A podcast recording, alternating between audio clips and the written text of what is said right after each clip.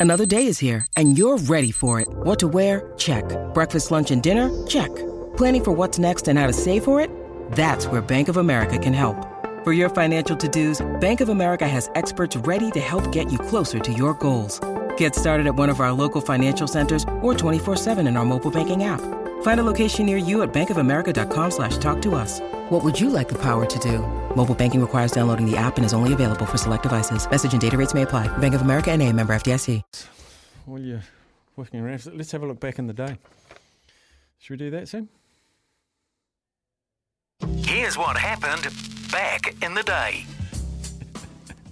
March the 14th, 2009, Canterbury winger Hazem El Masri, El Magic, became the highest point scorer in Australian Rugby League history after slotting the 33rd minute penalty in the Bulldogs' 34 12 win over Manly at ANZ Stadium Sydney. It took him to 2,178 points in 1967.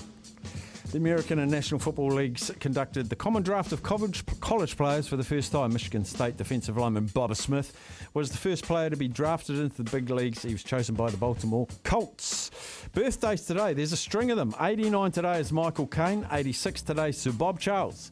46 today, Arwen Gutenbiel. Sarah Ulmer has a birthday today, Jeremy Paul. Jeremy Paul show. It's his birthday today. Happy birthday, JP. Steph Curry's 34 and Simone Biles is 25. Number one movie on this day in 88 was Police Academy 5. And the number one song, you know it.